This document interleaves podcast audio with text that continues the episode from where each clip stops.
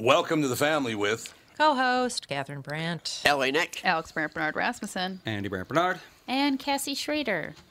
We will be right back. Our special guest, Leon R. Walker Jr., Broken, a memoir, joins us next with the family. Where's the manager? Walser Automotive presents Car Selling Secrets.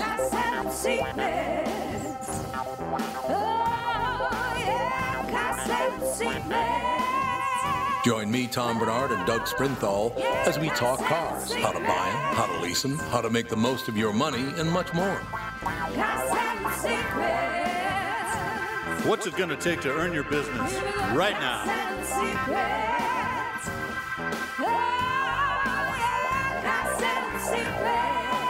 Tune in every Thursday from 2 to 3 Central or download it on the Tom Bernard podcast page. I don't know. I think I'm going to have to think about it.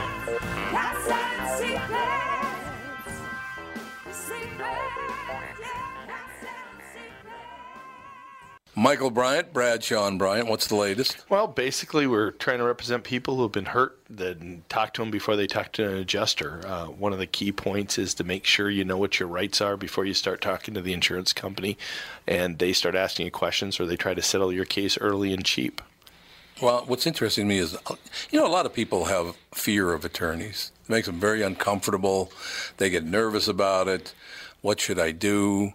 I've known Michael for years and years now, and I would highly recommend you. So that should be good enough for everybody because I don't endorse people who are dirtbags. Well, I, I appreciate that, um, but I guess the key is is people think I'll charge them if I talk to them. Right. So a lot of people call me up. It's like, how much is this going to cost if you call me back? Like, you want me to call you back? How much will that cost? I don't charge people. The only way I get paid is if we recover, um, if we get money from the the other side. And there's a lot of people I talk to that I never get paid for that are just part of giving them advice to make sure they know what they can do and what their rights are.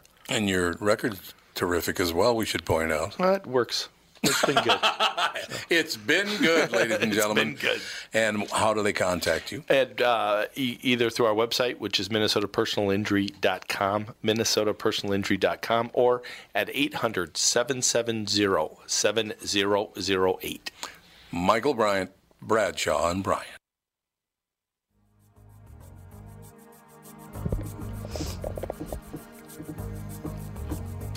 Take these, bro. Oh, you're playing Broken Wings. I get it. Mm-hmm. Uh, is Leon with us? Yes, indeed. Yes.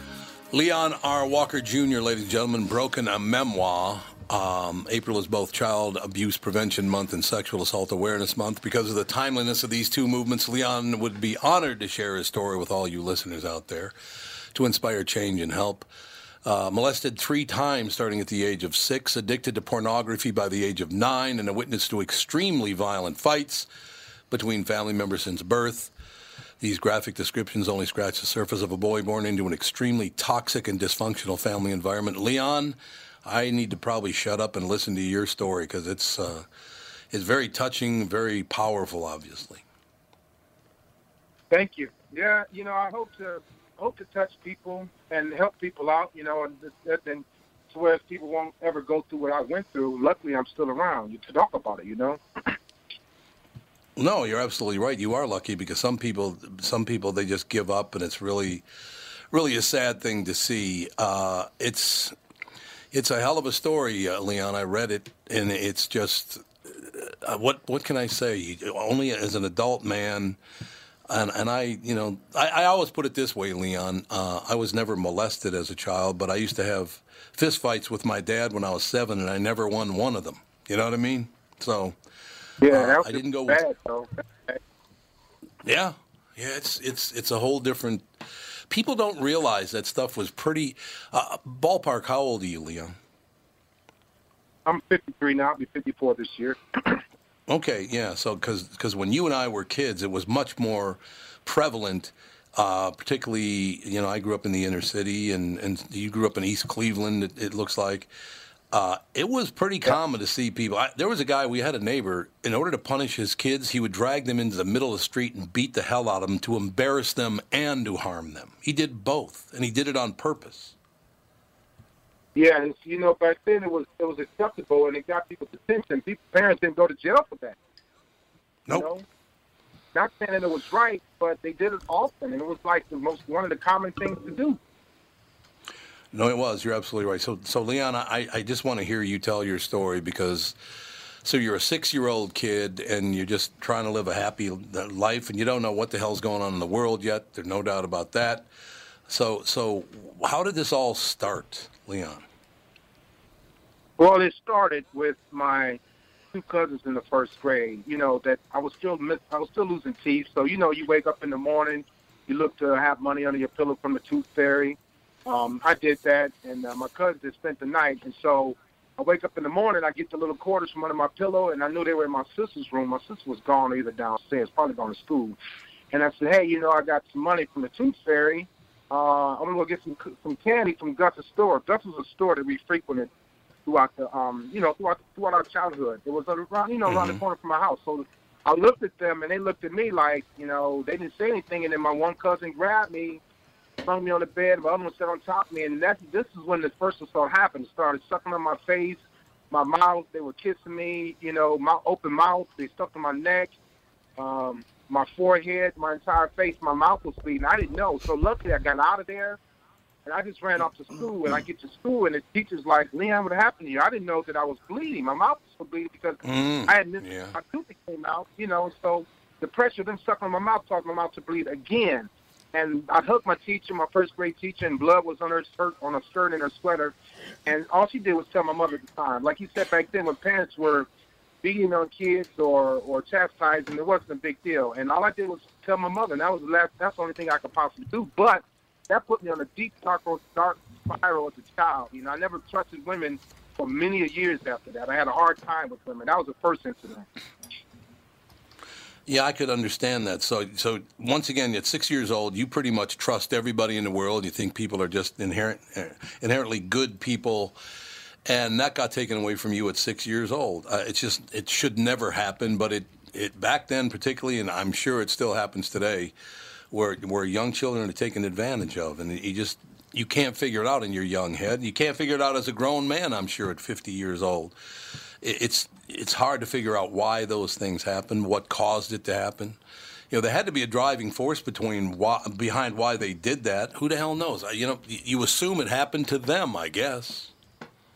It probably did happen to them, and the best way for them to get their aggression out, or even something that they were they were addicted to, was to attack me, and I was the first person. So, yeah, you know, kids don't report that stuff.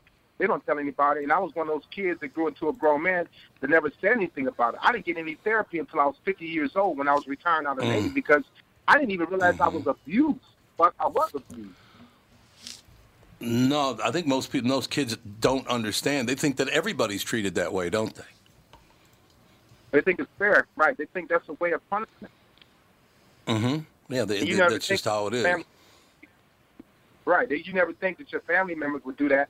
But back then, if you think about it, it was real common for family members to do that to people. There was, you know, another incident, and we'll get to that too, but it was kind of common thing to do stuff like that. Sadly to say that, it happened a lot. Not just to me. It did indeed. So now you're six years old. Um, basically, the, story uh, broken a memoir, molested three times starting at the age of six. So, so uh, was it over the next three years? I guess is kind of the way I read it. You were addicted to pornography by the age of nine. So one of them must have exposed you to pornography in the first place, I would think. Yeah, so that was a family member that exposed me to pornography at an early age, around eight. And during that time is uh, when my babysitter was molesting me, raping me. Um, sadly, you know, I didn't report that either because my parents had a lot of hell going on, and I needed somebody to rescue me from the pain of my parents, from being hurt, you know, being listening to my parents argue and fight all the time, from being terrified and not knowing what to expect. My father came home, so I had a lot of anger and I had a lot of hurt. I had a lot of a- agony going on within my own little mind, my own little body. So my babysitter, again, a friend of the family, was the first person that took my my innocence, took my virginity, and I was at eight, eight, nine years old. Sadly, like I said, it was it was when we first did it was wrong, but after that, I started to like it because that was a, an escape for me. That's the only way that I can get rid of the pain that I had in my body and my mind. I started liking Right. her having having sex with her. She was much older than I was. Yeah, and it, it just you think that again, you as the, the person in the center, you think that's how all kids experience life. I'm, I'm I'm sure you just think, well, this is what everybody does, and so I guess we're just doing what's normal, right? Yeah, after the first time, after that, it was normal for me, and then uh, you know, sadly again, that's what I took into my adulthood. That sex before marriage was a normal thing, and we all know, you know, when you think about God in the Bible, it's not that you know fornication is, is bad, but I never even knew about fornication, even as a young young man, you know, uh, learning about the Bible. But to me, it was just a mm-hmm. natural thing to do, especially when I started liking it, especially when it started helping me get through the trials and tribulations of my dysfunction that was the thing. That was the thing that I looked forward to. I didn't look forward to playing with kids outside. I didn't look forward to reading books. I didn't look forward to writing, you know, watching cartoons. I look forward to having sex with my babysitter. Mm-hmm. Yeah, uh, yeah, I can understand it. And, you're, and by the way, Leon, you are not the first person I've ever talked to that went through that. I have another very dear friend of mine. I've known him my whole life and he began having sex with the neighborhood girls because they they came on to him, and he was only nine years old as well. Uh, it just was normal to him. They're nine. He was nine years old, and he started having sex, and he just thought that that's what everybody did, right? Yeah, yeah. And you know what's crazy about that? This is luckily I had the blueprint to rape somebody, but I didn't. I had the blueprint to molest somebody, but I didn't. I had the blueprint mm-hmm. to, to those little boys, but I didn't. And a lot of these guys, these rapists, these serial killers and rapists, this is where it starts. It starts in their childhood. It starts from a parent molesting yep. them, or it starts from an uncle molesting them. It starts from a parent abusing them. And so, but still, they get caught and put in jail and say, well, why did you do this? Well, my mother did this to me, and my mother left me, my father beat me, or my uncle raped me. So I had to do. No, that's I, I had those. I had the blueprint just like these guys did, but I chose to do something better with my life. I don't want to assault anybody. I don't want to rape anybody. I didn't want to molest anybody, and so I didn't. But I was deeply into porn, and I started, you know, delving into that, and so that's what one that's that's the darkest route I took, aside from having a, an abundance of sex with a, bunch, a, a bunch of women. Yeah, absolutely. Now, Leon, was there was there a turning point? Look, obviously, you handled things very well. You said, "I'm not going to do this," and you didn't do it. Was there something that happened to you, or something that something that's in your brain just clicked, and you said, I, "I can't be following this road like everybody else seems to be doing"? What? How did you escape all this? Because it's pretty impressive that you did. Well, there was a couple of reasons why how I escaped it one reason was out of my control. It was my parents' divorce, right? So when my father, who worked at Ford Motor Company, when he had to leave the house mm-hmm. because of the divorce, my mother was working at a bar. She couldn't afford to take care of us, so we lost the house. When we lost the house, I lost my ability to watch porn. So that was it. And then when, when when we lost the house, we had to move. So I didn't have the babysitter to have sex with. So I was forced to grow up and say, you know what, I can't do these things. These are wrong. I was forced to think that way. Had we stayed in the house, I would have still been doing it. Who knows who I where who or where I would be at this point? But moving and losing the house, my parents divorced. I was forced to let go of the porn and sex with my babysitter. So we lost the house. My mother made, sent me to live with a young lady that I didn't know, a lady that she worked with, and um, things got a little better. But I still had those fixes. I still had those demons deeply rooted in my soul. So mentally, mm-hmm. I was still dysfunctional. Mentally, I was still hurt. Mentally, I was still lost.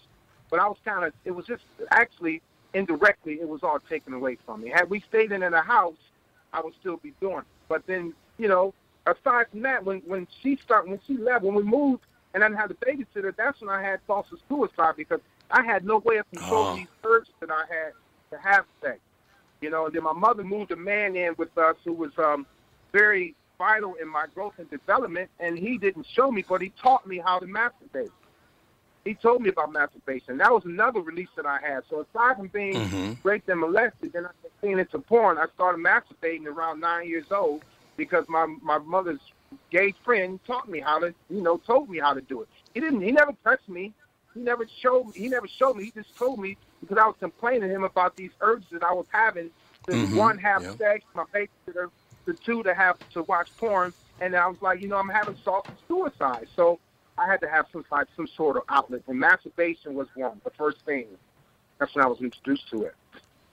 I can understand that. Leon paints the picture of his poverty stricken inner city neighborhood filled with dysfunctional households where divorce, murder, lack of standards, lack of organization, lack of morals, no insight, no guidance, no direction, and no caring were normal. And you still got beyond it, Leon. Why, why do you think you've had you had the intelligence and the character to get through all this? How, I, you do understand you had to be a very smart guy to get through all this. You know that, right? Well, I had to be very tough. I don't know about smart, but I had to be very tough. Yeah, you Yeah. would you would think that people are smart. You would want them to be smart, but I had to be tough, and I had to I had to take a deep dive into myself with the common sense part. Both of my parents are very driven people. My father had a huge personality. My mother had an uh, addictive personality. So I had to figure out, you know, early on I saw my uncles. They used to talk about the army. My father talked about the army. So I wanted to go into the army. At, at, you know, even at nine years old, but I knew I would have to wait another eight years to turn 17 to join the Navy, which is what I did. But I knew God at an early age. I saw God, and I talk about this in my next book called One Point comes out this fall. But I saw God's eyes in, in the sky, and I told my mother about it one day. But I knew then it was a feeling that I got when I looked in the sky, coming from the candy store, that I saw these eyes looking down at me. And I ran in the house and told my mother. I had actually hopped off my bicycle, and she said, "That's just God looking out for you." So I knew then that I would be okay. I knew then that I was on the right path, regardless of my addictions, regardless of my egregious ways. I knew that I was close to God, close enough to keep me safe. So I, I was a common sense type of kid. I'm, I wasn't smart. I had trouble concentrating in school because of the, the rapes and molest, molestations. So I didn't. I never mm-hmm. considered myself smart. In fact, I felt like I was dumb and stupid. I was called slow, but I did have common sense, and I got that from mainly from my father. And so I turned that common those thoughts into positive thoughts, and that was the only thing that really helped me get through it. Well, I will tell you, I'm here to tell you you are smart, whether you think you are or not, because you are. There's no doubt about that. Well, I, I just you. and I love your courage, the fact that you will step up and write uh, a, a book, Broken, a memoir. Your second book coming out in the fall. Uh, it's really a good thing that you're doing this because there, even if one kid out there hears about this and reads your books or is told about your book, told, told, maybe there's a kid listening right now in, in mom and dad's house, and they're hearing you talk about this, and they, you might inspire them. I think what you're doing is very, very bold. It's wonderful that you're doing it. You're a smart guy, and you seem like a really decent human being to me, Leon. So just keep on keeping on, as they, they used to say. And I, I would love to have you back when the next book comes out, Leon. Definitely, I'd love to come back. You know, that I'd be honored to come on your show. I'm thank thank you guys for having me today as well. Oh, it's our pleasure. Leon R. Walker Jr., Broken, a memoir. Thank you for all your time today, Leon. All right, thanks for having me too. I appreciate it. Absolutely, sir. We'll be back with the family. It's Tom Bernard with North American Banking Company CEO and my buddy, Michael Bilski. Michael, let's say somebody has a plan to expand their business this year. How can North American Banking Company get that job done? At North American Banking Company, we'll take time to understand the customer's needs and wants and their plans for the future. Once we have a good understanding of that, we'll try to solve their financing dilemma. We won't take a cookie cutter approach to any financing situation. Wonderful. So if I need cash to expand my podcast, you got a plan for me too? No. God, thank you. I see where this is going. Well, we love working with you. We can help any business, including a podcast that's already very successful. Who's better than you? That's what I want to know. You I still are. never liked you though. You are. No, I never. Don't try to make up. I don't. Why not bank with my banker, North American Banking Company, a better banking experience, member FDIC, and an equal housing lender? Tom Bernard here for Whiting Clinic LASIK and Cataract. Spring is here, and there's no better time to ditch your contacts and pitch your glasses. Whiting Clinic is the place I trusted to do this for me, and it's not just me. There's a reason Whiting Clinic is the number one LASIK practice in the United States. Dr. Whiting's unsurpassed experience, the most advanced Contoura laser technology, and lifetime coverage are all backed by Whiting Clinic's best price guarantee. Being the experts they are, they want to make sure you have the very best for your eyes, just like I did. Call now for Whiting Clinic's $500 off LASIK spring savings. If you're like me, not a big fan of glasses and contact lenses, then it's time you found out if you're a candidate for LASIK. And Whiting Clinic is definitely the place to go. Call 855-554-2020 today or visit whitingclinic.com to set up your free LASIK consultation. Remember to tell them I sent you and save 500 bucks on your LASIK. Offer expires June 21st, 2019. Good for both eyes only. Cannot be combined with any other offers.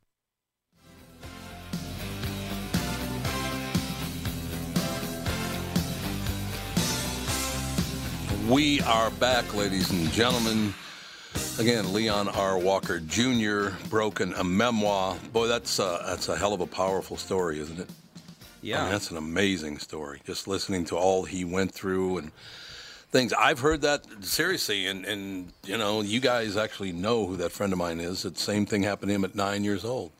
The teenage girls in his neighborhood started having sex with him when he was nine years old. Um, oh, it's, just unbelievable. But you, you, all of these different things. There was a kid one time, and you know, this obviously no names or whatever, but we're playing baseball at St. Joseph's back in the day, which is now pretty much where where I-94 crosses Plymouth Avenue. Just a little south of there is where St. Joseph's Church and school was. But the kid's standing there, and he he had epilepsy, and we were talking about his epilepsy, and you know, he was explaining to me what it is because I had, not, you know, I was in third grade, I guess, so I'd never even heard of epilepsy. And he was talking about it, and I, I said, "What's the worst part of it?" And he goes, "Oh, my dad." I said, "Your dad is the worst part of it?" And he goes, "Yeah." He said, "Every time I'm about to to because he called it a fit. That's he called it an epileptic, it- se- not a seizure. They called it a fit. They were then. fits back then. Yeah, they were. But he talked about every time that he could, my father could see a uh, a fit coming on, he would beat me to try to beat it out of me so I wouldn't act like that. And I said, well, "How?" And he kind of took it. He took his, his his the waist of his pants and, and dropped it about six inches, and then lifted his shirt. His dad would beat him with the edge of a spatula. So he had hmm. these huge cuts all over his body. Yeah, I don't think that's how And his big works. sin. No, I'm pretty sure it isn't. I think you're right about that. But that's how stupid his father was. I mean, he basically, his father basically told him, "This is your fault. You're doing this on purpose." Hmm. He literally thought the kid was doing it to him. I mean, that's just how dumb this guy was. But yeah, the, the cuts up and down his body. That's why, to tell you the truth, all these experts, you know, who went to college, oh, this is what this is what inner city people need. This is what people of color need, and this is what poor. people You don't have a clue what inner Yeah. city people need. So stop saying that you know. Here's the problem right here. You don't have a clue what these people are going through. They, sh- None. they all sure do think they have a solution, though. They sure yeah, do. they sure do. I listen to him talk. I go, "You're an idiot." All this whole, uh, you know, the brown people. You know how obnoxious that sounds when you refer to people as brown people. Yeah, when people say brown people, it just makes me want to oh, kill them. vomit. Kill them. Well, I don't know about. One of the I don't know about killing them, but no. I mean, it's it. It was. Uh, uh, th- there's a, a kid. I mean, I can't talk about it. and I can talk about the. But he grew up in a fourplex, and did not have a smooth uh, smooth road, right? But he still he still always said, when I grow up, I'm gonna I'm gonna move in there. Uh, and, and I'm going to stay in there the rest of my life because it's where I grew up and I love the place. And so he did. We we got a little older, and you know, became got into our twenties, and and he went back to that very same apartment in a fourplex. Got in an argument with one of the people in the other uh, one of the other units, and killed everyone in the building. so it didn't Not just the people he was arguing with, but everybody. So you don't want to be pushing these people too hard because they got some major problems, right? Right. I mean, here's here's one of the, the problems that I do have with the situation today. All these people who, because they went to college, think they know all about the the troubles and the tribulations and all. I know just how to. No, you have no idea what these people have eh, been through. And the ones that know the most are the ones that were spoon fed their whole lives. Yeah, absolutely. You're absolutely right. They have no idea what kind of agony these people went through, honestly. Uh, but they're they're they're we're an expert on this, and it's because of the. Uh, it, look, one of my favorite things is, oh, you know, the white man with his uh, ma- toxic masculinity and his white privilege, and I'm gonna. Let me tell you something. I don't care which friend of mine or whatever. Not all my friends, but I'm just saying, I've seen white guys, black guys, brown guys, Native American guys, uh, the whole shooting match, beat the piss out of their children. It's not just a honky thing, you know. That's what they don't want to believe, though. They really want to believe that this is all a white problem, which is ridiculous, right? I see a lot of black people beat the crap out of their kids. Uh, Back in the day, absolutely. I Every mean, in, all the, in- I see it now in public. Go go know. to go to a Walmart. go to a Yeah. Walmart. No, I'm That's real- serious. You'll really see to you'll to see somebody Walmart. smack the crap out of their kid in Walmart. Oh, man. yeah. it's common. Oh, you're absolutely right. It's, it's to this day, and, and you know, Catherine and the kids will tell you this. I cannot stand by and watch somebody hit a, hit anybody. I can't stand there and watch it. It's I go over and I, I have to break it up. I have to get involved. I can't watch it. Well, I recently had to let painful. I had to recently watch something, and I, I had no option. So it was on Nicollet Mall, and there was, I would say, between five and six teenagers.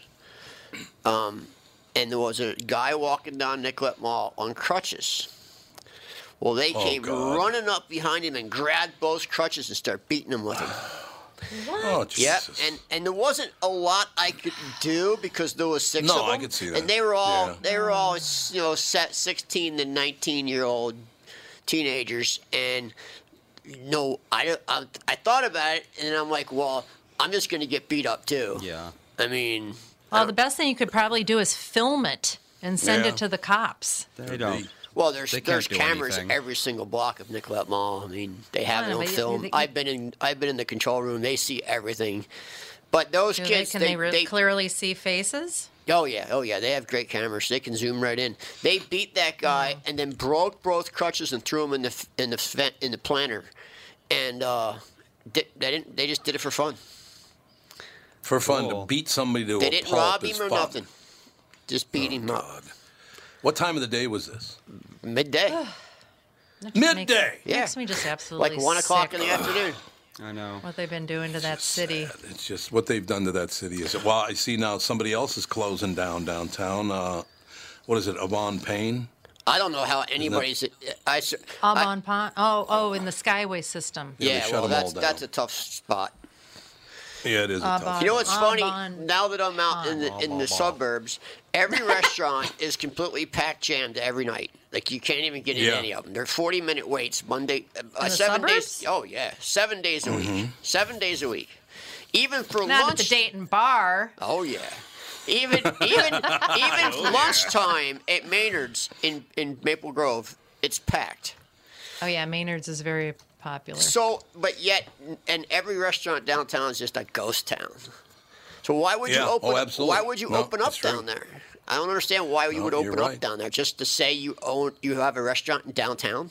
Pretty much. Well, because there's so many people moving into downtown. I mean, they can't keep up with the So they- apartment so they- building and so- everything else. So they say. No, they're they're packed. So Believe they me, say. I sold Andy's uh, condo down, uh, you know, in the North Loop, and it was sold in Yeah. a- in like a few hours. But it was at that Yeah. price point. That's why. Yeah, it was. Well, It yeah, was, but there's a lot of stuff in the North Loop that's affordable, and and there's a lot of apartments now Well, I'll that tell are you, I, affordable. uh, yesterday Nancy Nancy's car died at downtown, and she calls me, and I'm at the house in, in Dayton, and she calls me, and my car's dead. So I jump in my car, drive d- downtown, and her battery's dead. So and it's a brand new car. It's a newer car with a brand new battery. So I said, you must have a bad alternator. So I give her my battery so she can try to make it home on a good battery. And I tell you what, after I got her car running, it needed gas. So I had to go to Bobby and Steve's there on the corner, you know, down Washington. And I'll tell you, it was rough, man. A lot Yeah, of rough, a lot of rowdy, bad people, man. There people are throwing indeed. Their will tell you trash. I watched a guy empty Yep. his car right on the ground, all his trash. Oh, I mean, literally, music blaring on 20, the whole car vibrating, and he emptied his whole car onto the ground. Why not? I just don't understand why you want to act like that. Why do people either. want to be like? I like don't this? think is it, they is it so any people better. can Yeah, just it's easy. really? I don't think they know any better, Catherine. I don't think they know any better. I don't think they were ever taught. You might That's just wrong. right. You might be right. I will. T- let me just say one thing very quickly. Nancy's far too good for you. Okay, let's get back to the conversation. I just talked to Nancy today. You did. I just talked to Nancy today. Yeah, she. Um, I I sent her some information about the house, um, or the the barn siding and the roof and all that stuff. So she had it for her file, and she called me. So we were having a little conversation. She told me all about the alternator, that there was a little swearing going on when you were changing that out. Well, I had a. There you I go. drove her car home and went to get the auto, alternator because Honda wanted seven hundred dollars for an alternator. I'm like, uh, no.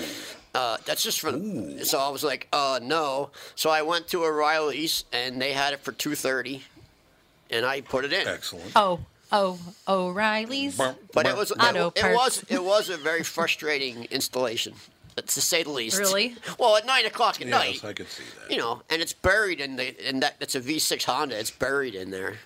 You have to take most of the car apart to get to it. I've never understood. Okay, I, uh, I also was having this conversation with her. It's like the stuff that goes out all the time in cars. Why don't they have that so that you can get to it? Anybody? Good question. Good question. they used to. It You know? No, they used to. All the old cars had it was a V-shaped bracket in the front with the alternator on one side and the air conditioner pump, the compressor on one side, and the water pump in the center. Easy peasy. You could do it in two seconds. It was two bolts. And then front wheel drive cars came out and the engine went sideways. So then everything got buried. Mm, yeah. Oh. That's what That's happened. true. We were. It was funny because I was also talking to her, and this is before we started the podcast about city deer versus country deer. you guys were having that conversation last hour about City dog versus country dog. City dog versus country Where's the dog. country dog? That's exactly. Yeah, it's like we've got these deer that just won't even get out of your way in the city. No. they just No, they just they don't stand there. They're just like, "What do you want?" exactly. You're honking your horn, revving your engine. You can't get in your own driveway because they'll just sit there staring at you, and then they're like, "I'm going to get my lawyer and sue your ass." Yeah, they kind of do have that attitude. Yeah, country They deer, do. as soon as they spot you, they run. Yeah. Yeah, they're, they're way more timid. That's very, very true. You know, before we uh, continue on here, there's only a couple of minutes left in this segment. I do want to say one thing about Leon R. Walker Jr. Uh, and his uh, memoir, um, Broken. People do need to understand when Leon talks about that in interviews, when Leon wrote the book, um, and it's very good for people to write, sit down and write things about their life. Sure, it's very it's good to see it. cathartic, you know, yeah. Mm-hmm. yeah, it's cathartic to put it on a piece of paper. But when he was writing that memoir, Broken, he he felt like it. He felt again when he was six years old. He felt like he felt when he was nine years old. He had to go through that whole thing again, and I'm sure it just keeps repeating in his head. And people do need to understand that he will never completely lose that. It's always going to be with him. That's how sad that thing is. Isn't that terrible? It is. It's very sad. It It is just sad. is. What, what a nice man, though. You know, just very bold to get out there and try to help Oh. other people. So bold. Pretty brave to even Yeah, say, very, very write the stuff that he wrote. Yeah. Yeah, I mean, yeah, you know, it, well, look, it, there were what is his two two cousins. He didn't say how old they were, but I'm assuming they probably were what young teens, maybe. You know, who knows? Well, a lot of people expose their kids to a lot of different stuff. Yeah, they I sure mean, they watch porn in front of their kids. They're doing drugs that's in front of their little man. I kids. just They wasn't- just, I know. It really I never- is. To me, They my, just don't both, think anything of it. Both my parents, to me, were saints because I never seen them do anything wrong, like ever. I remember in high Yeah. school and like college, college especially, people would like talk about how they drink with their parents, like they'd play See, that beer would never pong with their happen at my parents, and I'm like, what? That's so weird. No, with your My parents mom and never da- even what? cursed in front of us. I did plenty. Mine Yeah. didn't. hey, My mom Yeah, would say, my mom. I did if, when you were little. if my I mom did got when you were really, little. really mad, she would say friggin'. Friggin'. Friggin'. I Yeah. don't swear really at all. I say I'll say like dang it or I say friggin' Yeah. sometimes. My mom or would say, F. if she got "Oh, really F." mad, she'd say friggin'. Yeah. I'll go, oh, yeah. No, that's true. Sometimes, but that's I about will- it. I'll tell the world and I'll tell everybody on this show. Catherine never watches porn in front of me, so I want to tell her how much I appreciate no, that. porn is not. I don't get the, I don't, no. I don't, Porn I don't get the whole watching porn thing, man. I either. don't Yeah, either. I'm sorry, I just don't find get it. It I makes don't. me panic. It just makes me. I know. I'm like, oh my god, what is this? I just No, don't I understand it. I don't get it. I, I can see I can see oh, the There you allure of looking at a beautiful person, but I don't get the Yeah. whole porn thing, I man. know. It's creepy. It's like mm-hmm. No, you're absolutely right. this is an intimate but- moment. Why am I watching? I just don't get it. no. Oh, don't either. a listener just tweeted to me about why they put the weird thing, the car pieces in. Let me see here. Latte sprinkles. What are you Remember, talking I was talking about the fact that they, they put things that need to be changed in cars Yeah, uh, in very places. inaccessible areas. If you were listening, uh, no. I got tweeted. I'm guessing they make the changeable things in cars really hard to get to, so you have to bring them to a dealership and get them fixed. Well, the reason why- Doug could probably confirm or deny No. these allegations. the real the real reason why is because we want the front wheel drive car, so the engine got turned sideways. So now Yeah. everything's on the side, and they had it congested they all can in there. engineer anything better. Mm. They can make it better. Well, oh, there's a lot of there's a lot of rules in to, to what can be sold in this country. I mean, you That's go to true. Europe and look at some of their cars; they're easier engineered, but they're not legal here. Yeah, that's true. We got to get cooking because we have a we have a guest in a minute and a half, Oh. so we'll be right back with our special guest Amara Cash, a director. We'll be talking to Amara right after this with the family. What are the things you want to avoid when it comes time to sell your home? Hey, it's Tom with my realtor, Chris Lindahl. If you're like most people, it's things like open houses, staging, decluttering, repairs, maintenance, and all the people coming through your house. Hey, Tom, the Guaranteed Offer program from Chris Lindahl Real Estate was created for people like you so that you can avoid the things that you don't like doing when it comes time to sell your home. We have been presenting offers for homes in most price ranges.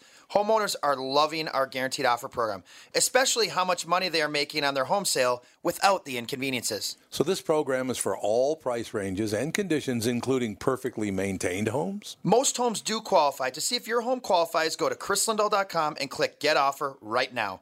Will you be the next homeowner to accept an offer from our Guaranteed Offer program? Find out now. If you qualify, you will get an offer in 48 hours or less, and the best part is you get to pick a closing date that is convenient for you and close in as little as three weeks. Go to chrislindahl.com right now to see if you qualify or call 763 401 SOLD. That is 763 401 SOLD. Tom here for Sabre Plumbing, Heating, and Air Conditioning. Right now, Sabre and Bryant are teaming up to offer 0% financing for 36 months when you buy a new Bryant furnace. This is the perfect time to replace your old furnace with a new trouble-free, energy-efficient furnace from Sabre. And when you buy Bryant equipment, you're getting one of the most trusted names in the industry. This 0% offer is available for a limited time. Call Sabre Plumbing, Heating, and Air Conditioning to find out more, and please tell them that Tom sent you. Sabre and Bryant, whatever it takes. We have no bumper music, by the way, because Cassie left. What do you mean she left? He's gone. it's We're like back. Oh yeah, that's true. It's just pouring, so that's that's very true. Sure is is. Amara ready to go? Yes. Amara Cash, how are you? Hello, I'm Amara. good. How are you? I'm wonderful, thank you very much.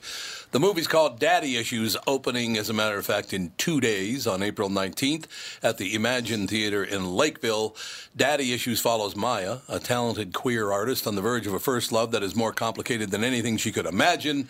Maya spends her days escaping into her drawings and social media, where she cyberstalks the alluring Jasmine. Now, who? Wait a minute, Amara. So, who actually is Maya? Is there a real Maya? Or is it based on somebody? I guess is what I'm asking. Uh, the real, uh, the real Maya, the Maya. is- She's a character in the film. No, she's a fictional character in the movie. So she's not based on anybody in, in particular. Okay, I just wanted to check and, and, and and find out if that Oh was true. no, I mean she's, but she's, she's inspired by people that I've met, but she's not. She's not one person in particular. She's a pixie princess. She's into all pastel color palette wardrobe and her art, and she's she's a little pixie cosplay girl. So she's not you. She's not me, no, but I've known a couple of her. Okay. When Maya and Jasmine's paths finally cross, they begin a romantic relationship that provides Maya her dream of first love and Jasmine the inspiration she needs to jumpstart her career. It's here it is. Amara Cash, it's all gumdrops and fairy tales until a bizarre love triangle soon emerges, all because of daddy issues. So, what's that all about? Daddy issues. So we've got Jasmine, and I would say I'm a little bit closer to a Jasmine. I think everyone can relate to being either a Maya or a Jasmine. Maya's very innocent, and Jasmine's very naughty. And Jasmine has a sugar daddy. So that's the way she makes her livelihood. That's the way she survives as a single woman in Los Angeles. She's got a sugar daddy, and it's um, it's a big secret that's revealed. And Maya, it's it really devastates Maya because she's completely in love with Jasmine. You know, it's pretty amazing, Amara. Who who wrote the bio, by the way, for the movie? Who who wrote the descriptor of the movie? Oh, we did myself and my writing partner, Alex Bloom. Okay, well, the, the reason I ask you that is because uh, as you do interviews and all the rest of it, do people, because there got to be some people out there that don't understand or don't know, and they get very nervous about the word queer, don't they? I mean, I don't because I know exactly what you're talking about, but some people. Are, are some people touchy about that, not wanting to say that word because it's ridiculous if they do? Absolutely, I have found I, me myself. Yeah. I'm a millennial. I I I didn't grow up hearing that word as a bad, hateful thing. Um, But I know that it used to be used as a derogatory term. So I have run into that of people saying, "Oh, well, why are you calling her queer? and Why not lesbian?" And she is a lesbian. Um, I like the word queer as kind of an, an umbrella um, of anyone who's kind of different or quirky or Mhm. kinky or or um, gay. So I kind of use it as an umbrella term. I don't I don't think it's a bad thing. I use it as a positive thing. Um, and and I think that it's outdated to think of it as a derogatory term. I think we can move past that and embrace it. See, I think you're absolutely right, and that's why I brought it up in the first place because people need to understand if you keep treating it like a bad word, it's going to stay a bad word forever. Whereas if you embrace it and just go, yeah, that's fine, you can call me that. You can call me whatever you want to call me because it doesn't have any impact on me whatsoever. People give words this this horrible meaning and they just they get so nervous like no no no Mhm. just embrace the language just just say the words whatever it is they'll lose all their power and everybody will feel much better about themselves don't you think I think so. And for for me myself, I'm kind of I'm I'm not straight and I'm not gay. I'm somewhere in between and I like to call myself queer. I like to identify as queer because for me Mhm. it's kind of a broader term and it feels com- it feels comfortable for me. So that's why I use it. Yeah, I understand that completely, and I, I'm I'm glad we just we've had a, a few guests on today, and, and a lot of bravery going on. We had uh, a a man on just earlier this hour who grew up a severely abused childhood, both sexual and physical abuse, and all the rest of it. But his bravery is is you know so present. It's so there. You just go, God, what a great conversation. And I'm kind of getting the same feeling here. Like when I did see Daddy Issues follows Maya, a talented queer artist on the verge of a first love, I said, well, Amar is an honest person. I like this. You know, you just do it. You don't like it, then don't eh, then don't worry about it. Right? I mean, I love that. And that's completely what this yes, and that is completely encompasses the entire vibe of this film. This film is out there. Sure. It's a bit racy. It's a bit controversial, but it it owns itself. It has a good message in the end, and um, it's definitely a wild ride. So I I feel like we just have to throw it out there right away that this is something different. Yeah, I think, and I think it's a great thing to tell you the truth. I, I just, uh, you know, live your life, uh, be happy who you are. I see. I never understood Amara. First of all, and and this this all is all encompassing with the movie we're talking about, daddy issues. But I don't understand why anyone would care what you do in your sex life. Why would anyone? Why would anybody? I mean, care in a bad way. Why would they go? Oh, you shouldn't be doing that. I mean, it's your sex life. It's your sex life. What do you, does anybody else even care?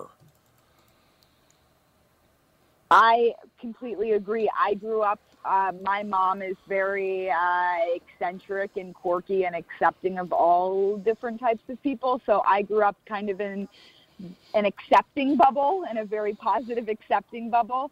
Um, so for me, I I kind of forget that people care what you do in your personal life because I think it's all Yeah. about how you treat people, how you conduct yourself in society. You know, if you're not hurting anyone else, who cares?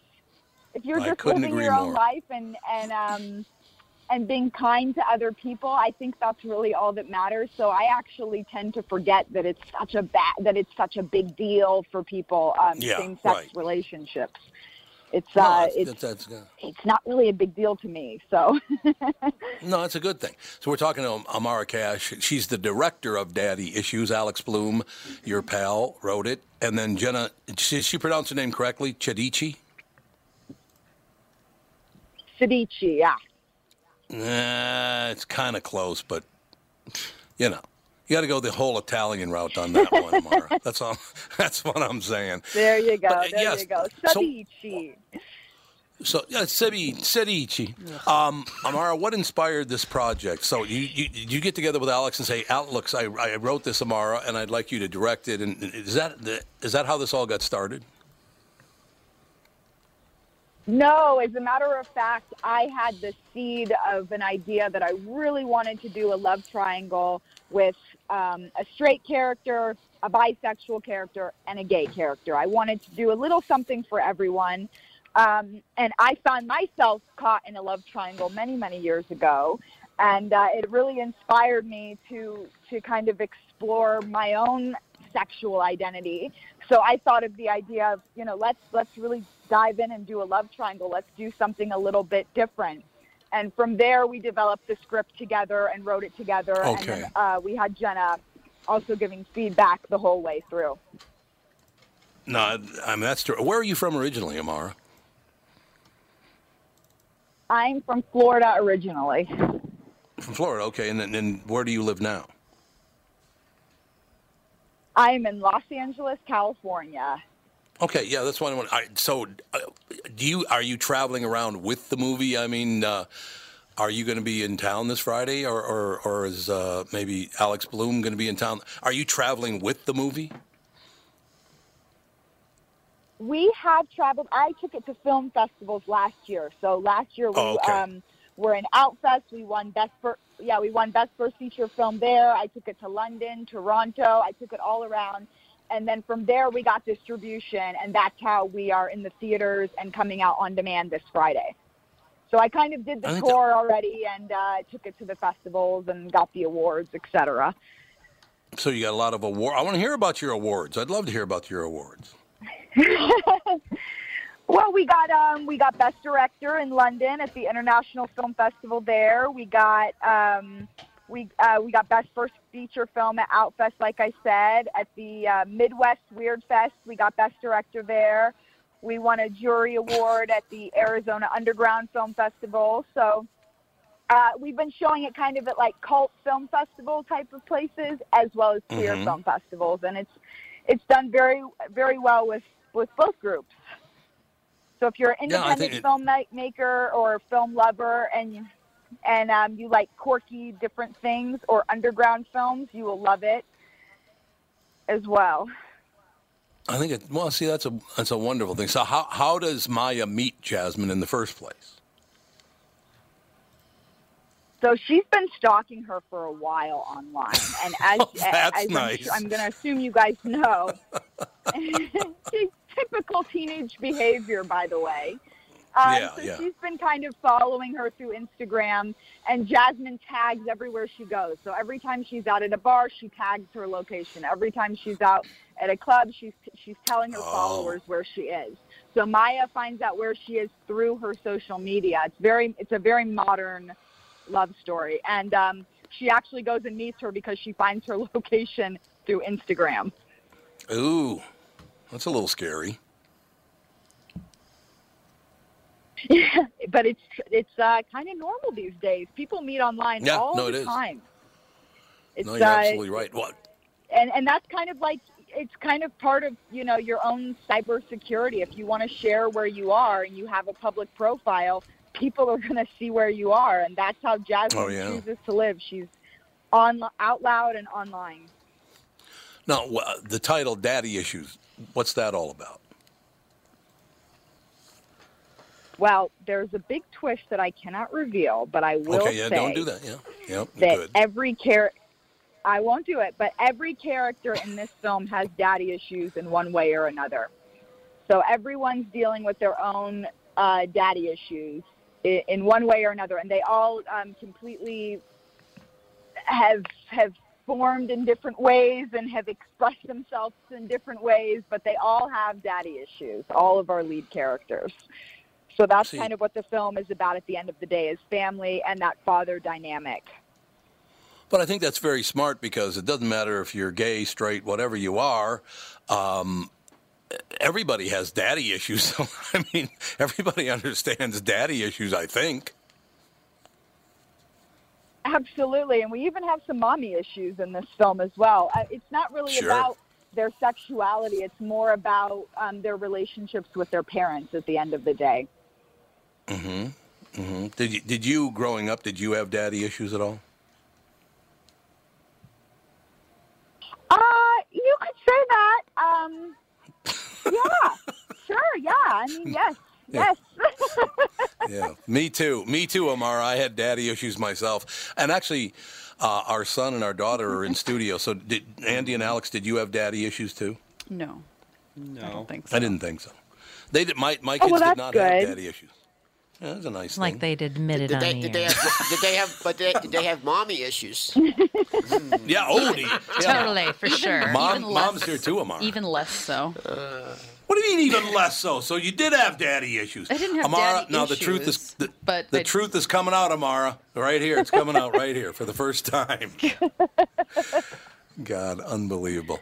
I look forward to seeing your movie. Uh, the movie's called Daddy Issues, opening April 19th at Emagine Theater in Lakeville. Amara Cash, the director, Alex Bloom, the writer, Jenna Chirici. We're going to just say that from now on. We're going to say it like that, so that'll be good.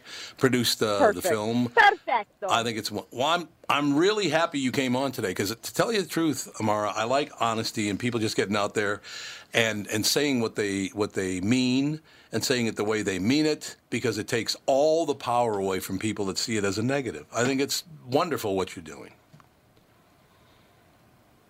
Oh, thank you so much. Absolutely. Well, this film definitely has that vibe. And if you can't make it to the theater, we're going to be available on demand and on iTunes. So you can always find us there. Hopefully, you guys can make it out to the theater. But if not, you can get us online.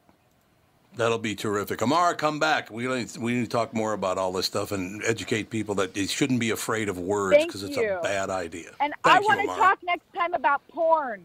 I want to thank you. Okay. Okay, Amara, next time you come on. Okay, so tomorrow. It makes me uncomfortable too. Yeah. Grosser. Amara will take care of it. Come back soon. I'd love to have you back on very soon. That'd be wonderful. Thank you. Thanks, guys. Have a great day. You too. Amara Cash, ladies and gentlemen. The movie's called Daddy Issues, opening at the Emagine Lake uh, Emagine Theater in Lakeville, Minnesota. It opens this Friday, but it's also available um, on uh, several different formats on Friday, so that's cool. Thanks for what? Breaking news. What's Quickly. breaking news? Bomb threat shuts down University of St. Thomas St. Paul campus for remainder of Wednesday. Oh my God. When is this going to stop God, with this people. hatred? The hatred that people Grow have. up. Go to therapy. I Quit doing agree. drugs. Just go. Stop it. Just go listen to Dean Martin love songs. Yeah. Exactly. Listen There to you some go. nice music with good There you go. messages. Well, it's really too bad that Cassie had to leave early because she uh, lined up some really, really great guests today. They're they're terrific. I thought it was very, very uh, a very interesting show because you got Yes. Yeah. sev- several different. You know what? Honest to God, I, I love those kinds of shows. We'll talk to you tomorrow with the family. Bye.